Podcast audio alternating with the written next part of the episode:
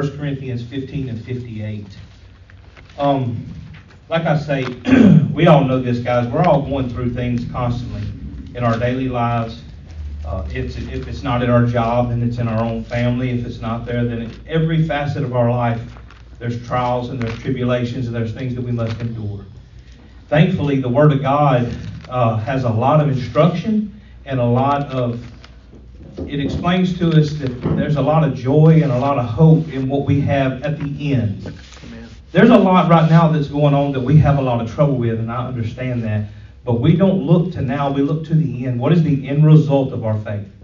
And that is eternity in heaven with our Heavenly Father. Yes.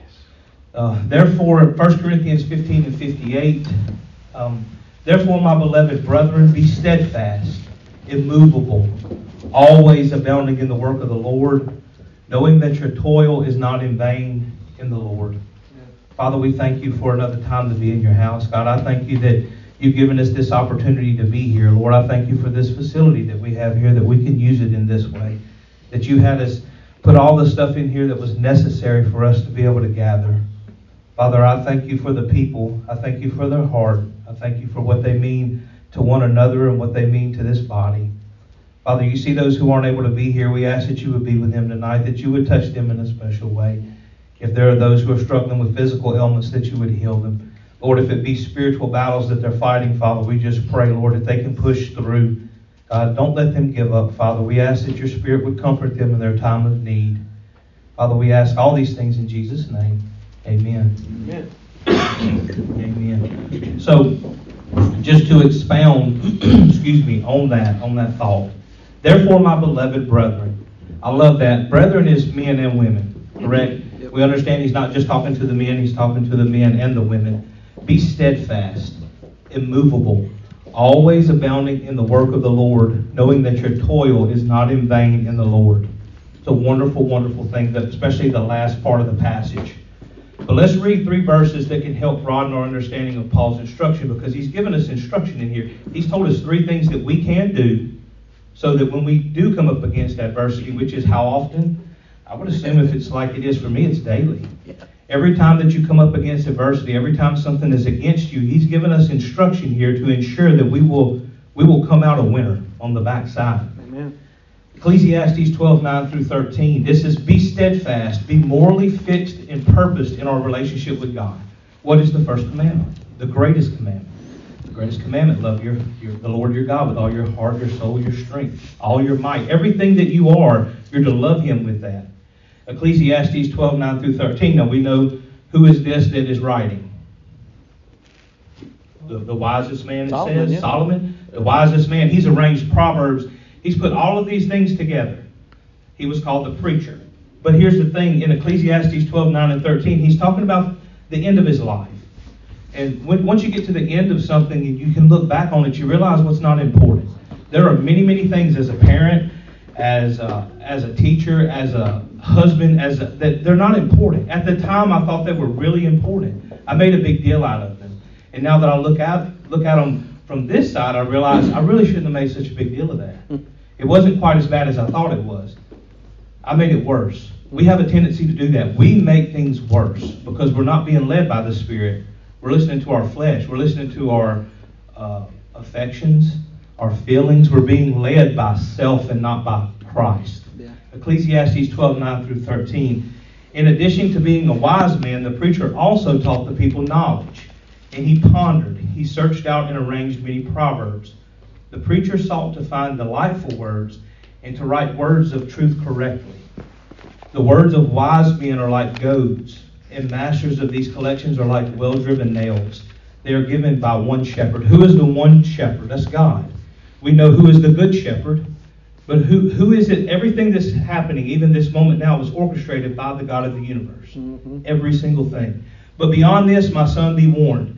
The writing of many books is endless, and excessive devotion to books is wearying to the body.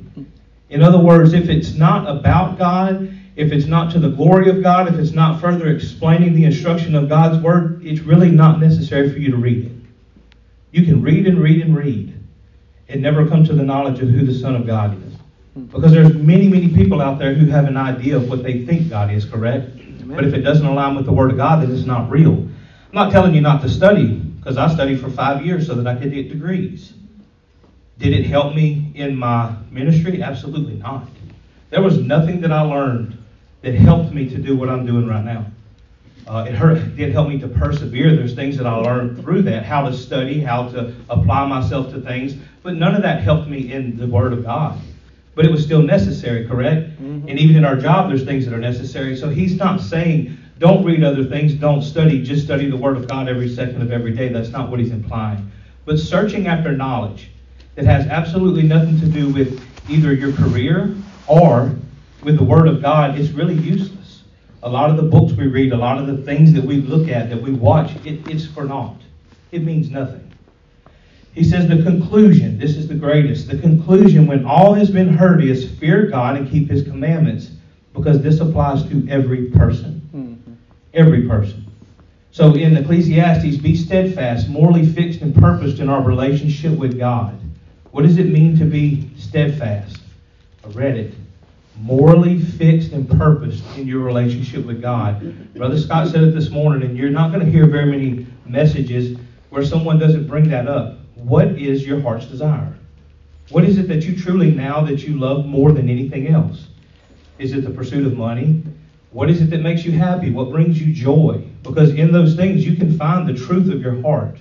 It's deceitfully wicked, and it can fool you. There's a way that seems right to a man, but the end is destruction. Destruction, We have to be very, very careful about that, myself included. None of us are excluded from this because the last thing he says is because this applies to every person. Every single person should fear God and keep his commandments. Hmm. That seems pretty simple. Nothing that we're going to talk about tonight is something that's really deep and you have to study a whole lot to try and figure out what it means because the Word of God is pretty straightforward. And there's nothing that hasn't been said that hasn't been said before. Is that what we understand in the Word? There's nothing new under the sun. That's right. Absolutely nothing. Even the things that we think are the most perverted and horrible and terrible things that are happening, they've already happened. There is nothing new. There's no new perversion. That they killed children and, and sacrificed their children to Baal. All of these things that we see happening now, they happened then also. There's nothing new. We just see it more. Why? Because we have 24 hour news channels. We have the ability to see anything that's happening when it's happening constantly. And if you saturate your mind with that and that's all you put in, what do you think is going to come out? You have to be careful with that. The things that we watch, the things that we listen to, the things that we hear, they're a detriment to us many times. Mm. Just as he says here with that excessive devotion to books. At that time, they didn't have a television, did they? But I can assure you that Solomon, in his wisdom, would have said, if all you ever do is just watch TikTok, or if all you do is watch videos all day, if all you do is that, then you are an ignorant person. It has no value. It adds nothing to your life. Absolutely nothing. And the whole point is what? We're to glorify God. How can we glorify God if we do not know His Word? That's right. If He's not truly our heart's desire and what we're seeking. Brother Matt didn't say if you watch TikTok that you're going to go to the devil's pit. That's not what I'm implying. I'm just saying there is a time for everything. Yeah. We should apply ourselves to the study of the Word of God as if it's the most important thing in our life because it truly is. Not reading it. I know that we're supposed to read, and we're, we're all hopefully going through and reading the Bible for the year. Don't just read the Bible, study the Bible. It says, study to show yourself a workman, rightly approved. The second verse of three verses to help this out, Hebrews 10 and 23 tells us this Be immovable by focusing on Christ through an unwavering faithfulness to the truth. Do you hear that back in? To an unwavering faithfulness to the truth. Hebrews 10 and 23 says, Let us hold fast the confession of our hope without wavering, for he who promised is faithful. Do you believe that? Yep. Do you believe that he who saved your soul is faithful to bring you to the end? Y'all, there's a lot of people, they have no hope whatsoever because they're lost in a dying world. There's also a category of evangelical people who believe that they're saved. They're born again people, but they have no confidence in their salvation. What is it like not to have confidence in that? I can tell you because I lived it for years. Not to have confidence in the salvation, in the, in the blood, in the redemption that Jesus Christ, that is a horrible way to live your life. Because you wonder, is the next sin the sin that sends me to hell? Which one is it? It was said tonight, the one that sends you to hell is the one that's unrepentant. Hmm. It's the one that the blood doesn't cover. Yeah. So what do we live our lives as? We live our lives as believers who are repenting daily. I repent constantly. We were having a conversation earlier, and Brother Scott had said something, and he thought about it later, and he said, maybe, maybe I should pray about that. I'm not real sure. I'm like, well, I don't. It, it, but that's what we talked about in Sunday school. A person who is filled with the Spirit of God, a born again believer, their conscience tells them. You know, I really shouldn't have said that. Yep. I shouldn't have said that that way. If you have that moral compass inside of you, just as it said, you're morally fixed on something, you're fixated on being Christ-like, you're not going to live as the world does. That's right. You're going to be different. Otherwise, it wouldn't be a passing thought in your mind. You would go about your day spewing all the things that you hear from your coworkers and from the people in Walmart and the people at the pharmacy who are mad because the worst part of their day is they had to wait five minutes for some medicine that people in another country walk miles to get, or they die because they can't get it. Mhm. That's how ungrateful people are in America. Hmm. I'm just being serious. I mean, that it's it's such a it's an epidemic of ignorance and foolishness. It's just like the Word of God says. Why do people perish? They perish because of the lack of knowledge. Lack of knowledge. And what is the first thing that we see in Ecclesiastes? That's what he's saying. He says the preacher also taught the people knowledge. If we're not teaching knowledge from the pulpit, if you're not being taught knowledge in your class, if you're not being taught knowledge, what is the purpose for being here? It's not a social gathering. I'm glad we have one another. I'm going to be quite honest with you. I'm excited because of how many of you here. Yeah. This is really great. Yeah. But that's not the point. What we have together, it grows our faith. It should make you steadfast. Because guess what? There's a body of believers that are here with you. Yep. It should make you immovable. It should make you see that, guess what? You're not the only person who's like minded, who is fixed on Christ Jesus, His saving grace, what He's done for you, and that you have a purposed relationship with the Lord. That's one of the things that Brother Scott said, and I never thought about that the other day, is everybody has a personal relationship with God. Y'all, we've been taught that our whole life. If you want to go to heaven, you have to have a personal relationship with God. Guess what? Everyone does. Because the Word of God says there's coming a day when I will be, I will know Him as I am known. Well, guess what? All those people who bow the knee at the end and confess that He is Lord, they will know Him in the end. Yep. You have a relationship with Him. You just decided that you don't want it anymore. Yep. Or that you don't want it at all, which is the only unforgivable sin, which is what? Blaspheming the Holy Ghost. Yeah. Yeah, we all have a personal relationship with the Lord. We just choose to either live out that or to reject it. Which we talked about Tuesday night about the rejection. It, the Word of God is beautiful, it's perfect. Colossians 3 and 23 through 25. He says, Therefore, my beloved brethren, be steadfast, immovable, always abounding in the work of the Lord. Abounding. To surpass or go beyond the normal expectation and fully serve God. Mhm. Um, I saw something the other day, and it is kind of funny, but it's the truth. There's this thing called silent quitting. You ever heard of that term? If you are silently quitting at your job, it means that you do exactly what your job is for the exact amount of time for the money that you were promised. To me, that literally sounds like I'm doing my job, does it not? But that is not what a company asks of you, do they? No. They really don't. Neither does your God. Your God requires all of you. Amen. He requires you to give your 100%. Even if you're a 30%, there's 30, 60, 100 fold. It literally says it. Be a 100% 30 fold. Yeah. Yeah. That's all he's asking you to do. He's saying, give me everything that you have. Do what you can. Huh? But most people don't do that because it's so easy not to do that. So in Hebrews, sorry, in Colossians 3:23 through 25, I love this. Whatever you do, do your work heartily as for the Lord, rather than for men. Don't be men pleasers. If you're here tonight to please a man, the Lord is not pleased with that. He is not satisfied with that. If you do things at work and the only time you work really hard or you make sure that you put a good word out is when the boss can see, God is not pleased with that. You do not work for your boss. You do not work for you work for God because you're a born again believer. You're saved. Everything you have was given you by the Lord. It says, knowing that from the Lord you will receive the reward of the inheritance. What is that inheritance? It's eternal life. Eternal life with Him. It is the Lord Christ whom you serve. For he, he who does wrong will receive the consequences of the wrong which he has done, and that without partiality. Hmm. Why do you do what you do? The amount of time that you put in, if you taught today, if you taught a class today, how much time did you truly spend preparing for that? Would you have spent more time making sure you bought the right stuff at the grocery store to fix a really good recipe?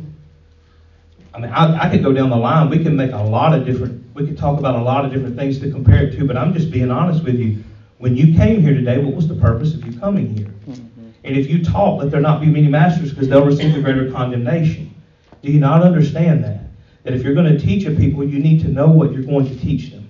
You better have put the time in. Mm-hmm. Nothing else that you have in your life is more important than that. And I know that we all have things that we've had to give, we've had to give and set aside. I would love to spend more time with my brother, with my dad, with my mom, with my grandpa, but I don't have the time because God comes first. Once God God is first, once all that stuff is done, then there's a there is a hierarchy. Mm-hmm. The Word of God even has it there. It's first, it's my God. Then it's my spouse. Then it's my children. There's my church. There's there's a way that this goes and it flows down. Mm-hmm. Can you honestly say that that's how you're living your life? Most people are not. They're just not abounding, surpass, or go beyond the normal expectation and fully serve God.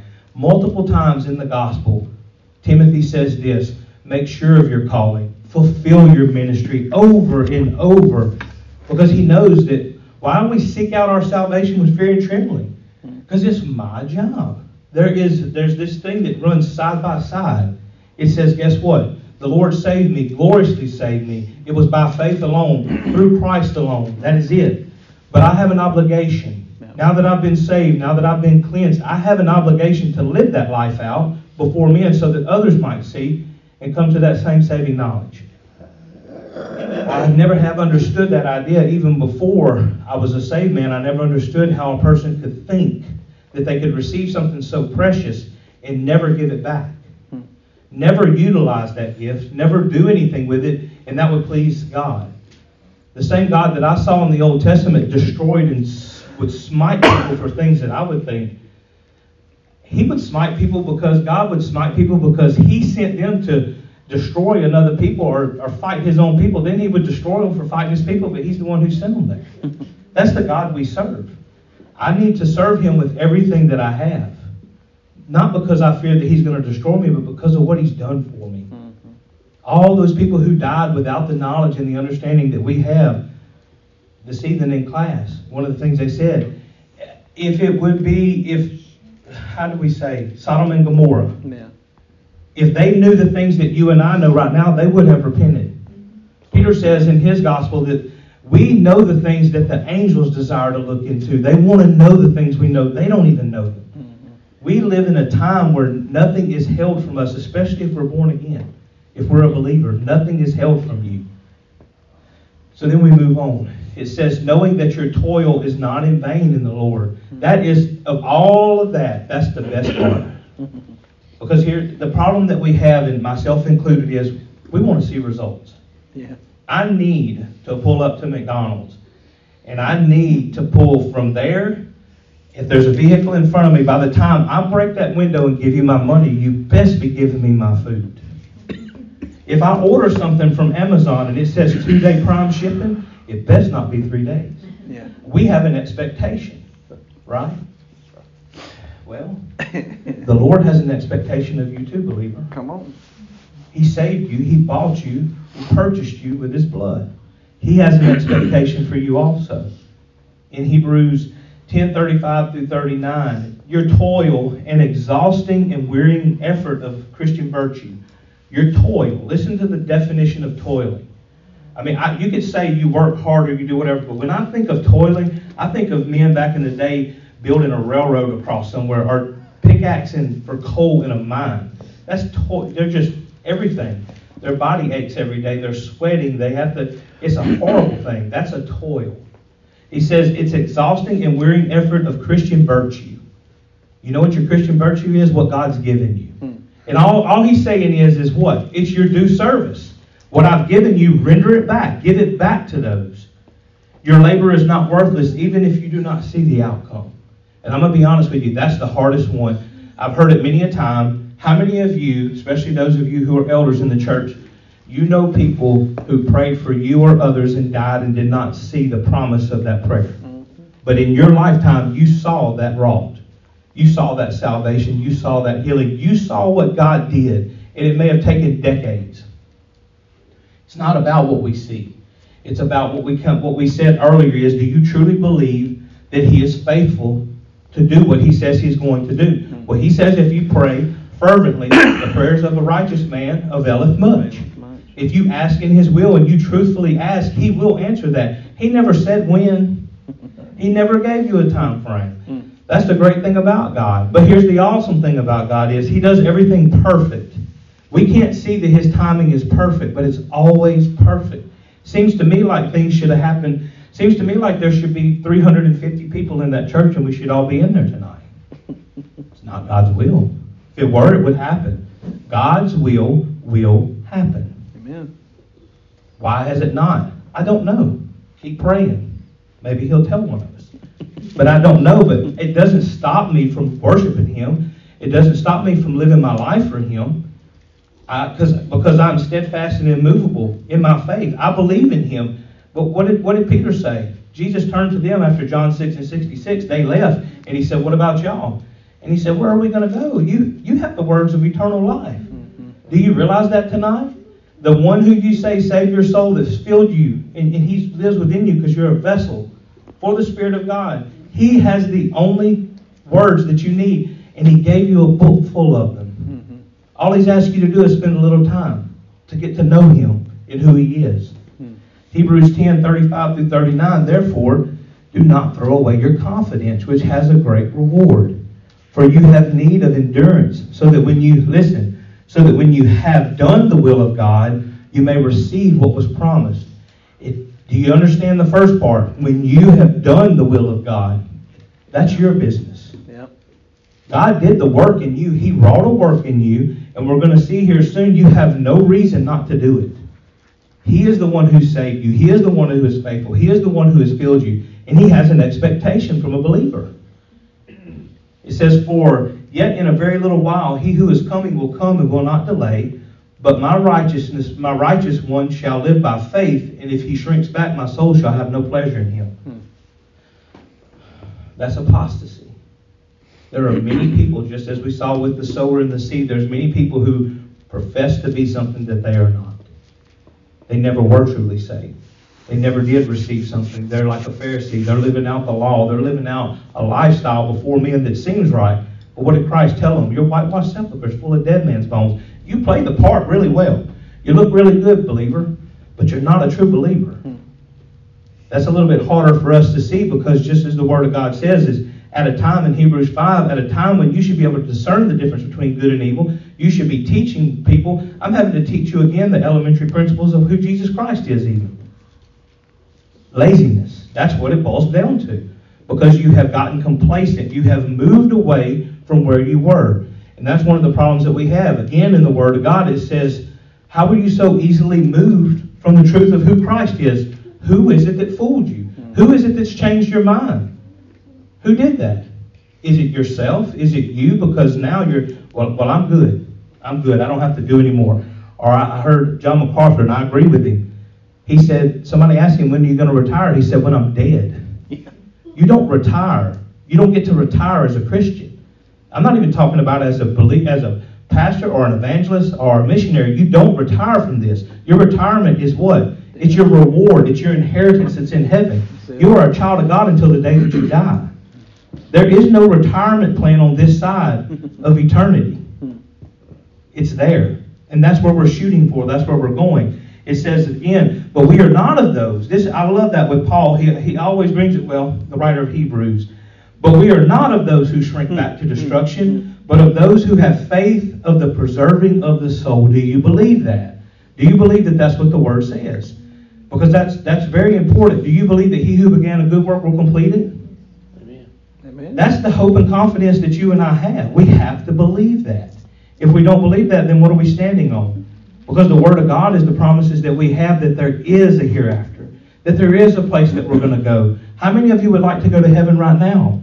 I really would. Amen. I love life and I love my family and I love everything, but I would love to be somewhere else where I don't hurt like I do, I don't feel like I do, there's no contention in my life, and everything's perfect. Mhm. That's perfection. That's what I hope for. That's what I shoot for, aim for.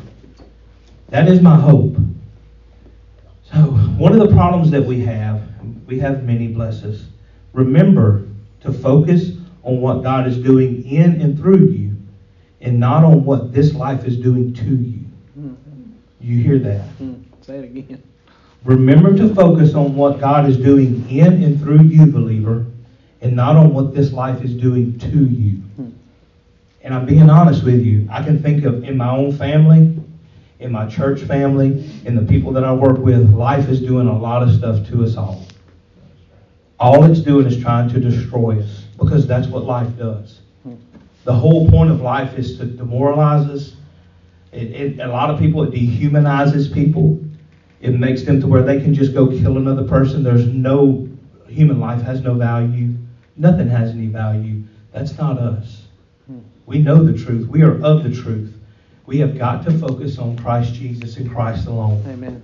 Because what He can do through you and I and in us, what is God, instead of focusing on what God's not doing in someone else, what is God doing in you tonight? What did God do to you in the service this morning? Hmm. What is God doing in you every single day? Not through you, not as though you're a vessel and you're a light and all that. You are that believer. But is He changing you from glory to glory? Because if he's not, then you might need to check yourself. Mm-hmm. Because you're not perfect. None of us are. Amen. Please remember, we as born again believers have been ordained to accomplish the will of the Father. That's one of the things that's not taught a whole lot. The purpose of your life is to accomplish the will of the Father. What was the Great Commission? Go ye therefore. Right? You're to go ye therefore. Every single one of us. When we leave this place, however that manifests itself, I'm not really sure. That looks different in all our lives, does it not? Uh, for me, it's 89, 90 kids in just my team, plus all the people I work with, plus the 40 or 50 other kids that I talk to every day. For Miss Edwina, it's when she goes to the supermarket, possibly. Someone that she sees in there and she's able to talk to. It looks different for all of us, but we all have a purpose. Yep. We all have, in this, in this church, in this body, we all have a ministry to do. Don't ever discount that. As long as there's life and there's breath, God has a purpose for you. Amen. So, how can we prove this? How can we prove that we have been ordained to accomplish the will of the Father? Well, this is the part that I really, really like. Ephesians 2 and 10 says this Be prepared. We have been prepared beforehand. Understand that. It says, For we are his workmanship, created in Christ Jesus for good works which God prepared beforehand so that we would walk in them. We would without excuse. If you're truly saved and born again and filled with the Spirit of God tonight, you're without excuse. And on that day when you stand before Him, you will be judged by the perfect law of liberty. Mm-hmm. James 2 and 12. Okay? Do ye, speak ye, and act ye as though you will be judged by the perfect law of liberty, which is Christ Jesus, because you will. We read it tonight. Jesus Christ is an instrument in the hands of God, and you will be judged through Christ Jesus. It's literally what Romans said. Mm-hmm. Every one of us. For what we've done, sadly, scarily, for every word we've spoken. Mm. Every word you've ever spoken in your life, repentant or unrepentant, you will give an account for that in the day, in that great and terrible day of the Lord. Mm. James 3, if you haven't read it, read it, read it, read it. read it, read it, read it. It'll change your whole perspective on this terrible thing that we have that can glorify, but also can tear people down. Mm-hmm. The Word of God says, "What? How can sweet water and salt water? How can those two things flow? They can't. That's just how wicked we are. We use the same vessel, the same lungs, the same breath that God gave us to worship God tonight, but by tomorrow we will be talking about somebody. I'm just being honest because I'm the same way. We'll be upset and we'll speak words that are not words of encouragement, that are not words that are spiritual. We're not being guided by the Holy Spirit because we're, thank God, we're not vessels fit for wrath, but there's still a little bit of that residual sin in there. Mm-hmm. No, no, there's this mm-hmm. much. Mm-hmm. God's cleansed a little, but if you don't get rid of it, how can He fill you with anything else? Mm-hmm. Ephesians 1 1 through 6. Paul, an apostle of Jesus Christ, by the will of God. Thank the Lord to the saints who are at Ephesus and who are faithful in Christ Jesus, grace to you and peace from God our Father and the Lord Jesus Christ. Blessed be the God and Father of our Lord Jesus Christ, who is, this is another one, we're, we're without excuse. this one's a hard to read because we all have to live this. Blessed be the God and Father of our Lord Jesus Christ, who has blessed us with every spiritual blessing in the heavenly places in Christ. Mm-hmm. You've received everything. Mm-hmm. You've received everything. There's nothing else. When you were saved, born again, and filled with the Spirit of God, there's no second infilling. You were filled in.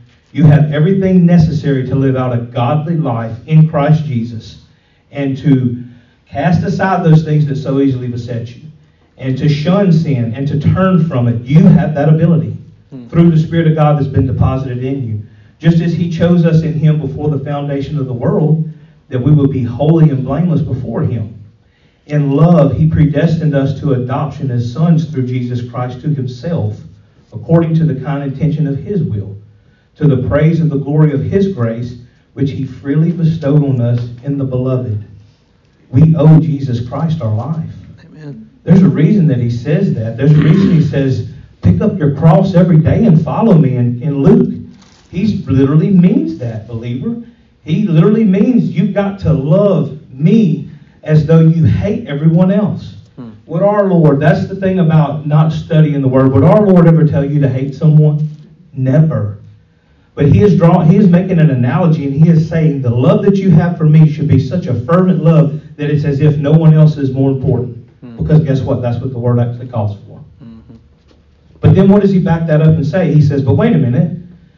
Anyone who doesn't take care of their family mm-hmm. is worse than an infidel. Yeah. That's our God. So you see, there is a hierarchy. There's a way that this flows. But if you don't treat your, if you don't worship God and you don't have Him first, you will never treat anyone else right. Mm-hmm. You've got to submit yourself to God first in order to submit to anything else in life. If you will never turn your life over and surrender to Christ Jesus, you, you will not make it. Hmm. It's an impossibility.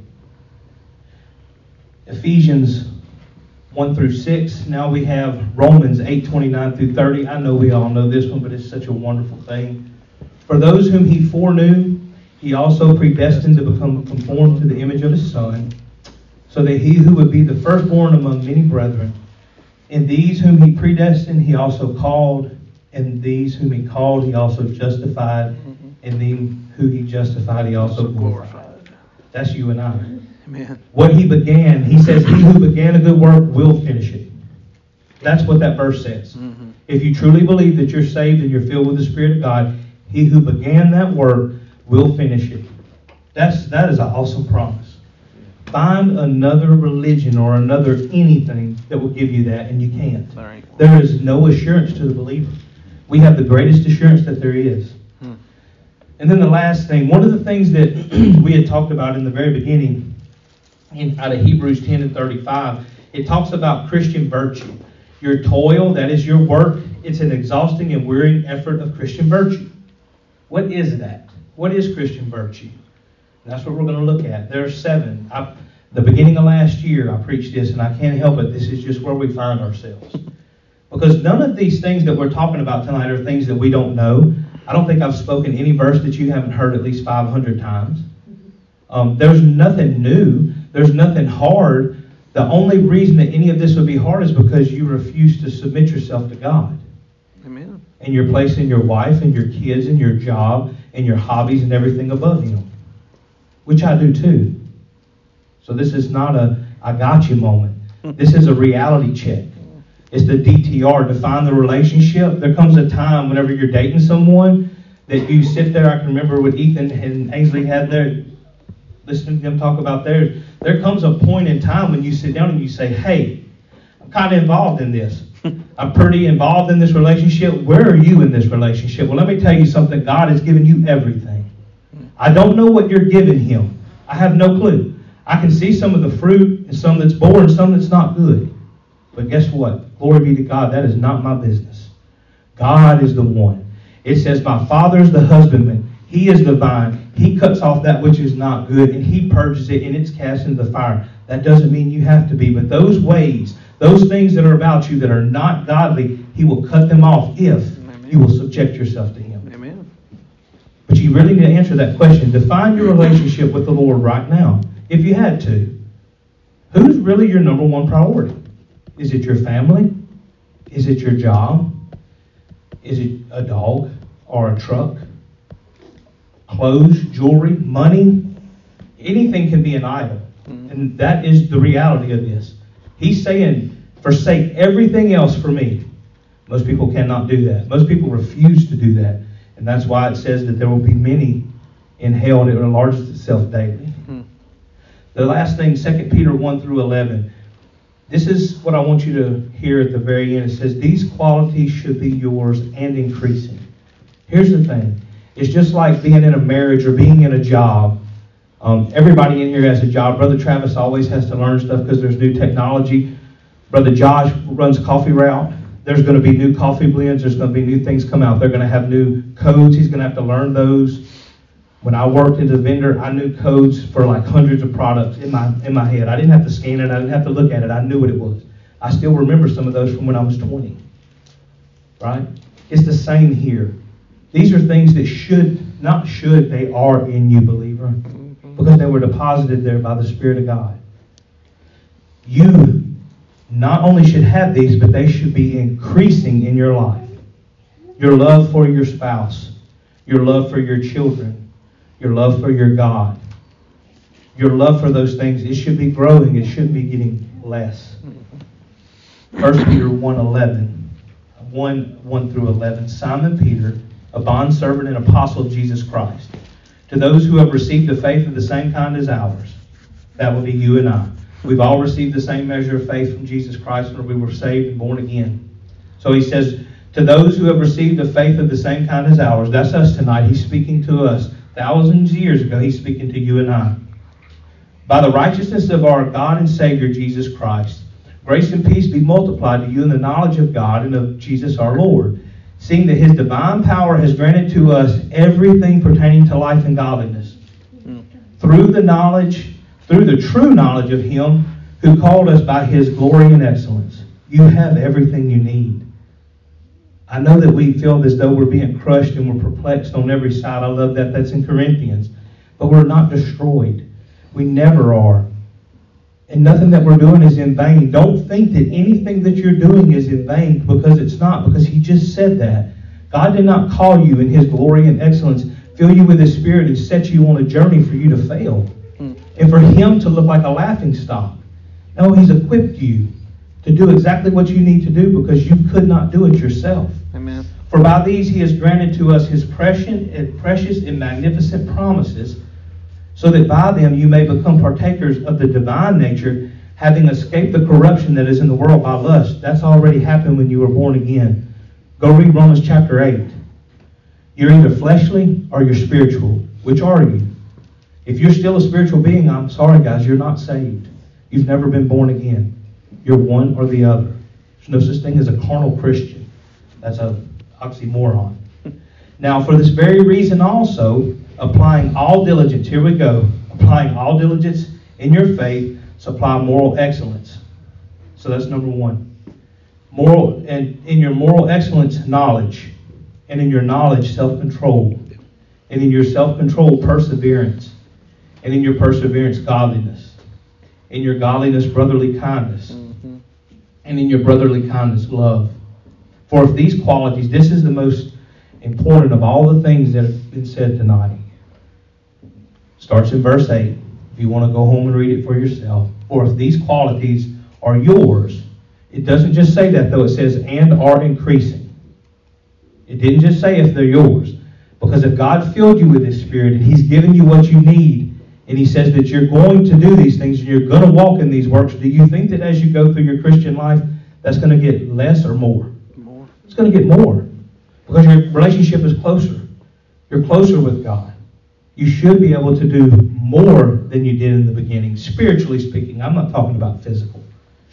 But this is what he says For if these qualities are yours and are increasing, they render you neither useless nor unfruitful in the true knowledge of our Lord Jesus Christ. If these things are not in your life, you are unfruitful and you do not know the true Savior Jesus Christ. That's what he just said. For every positive, there's a negative. Mm-hmm.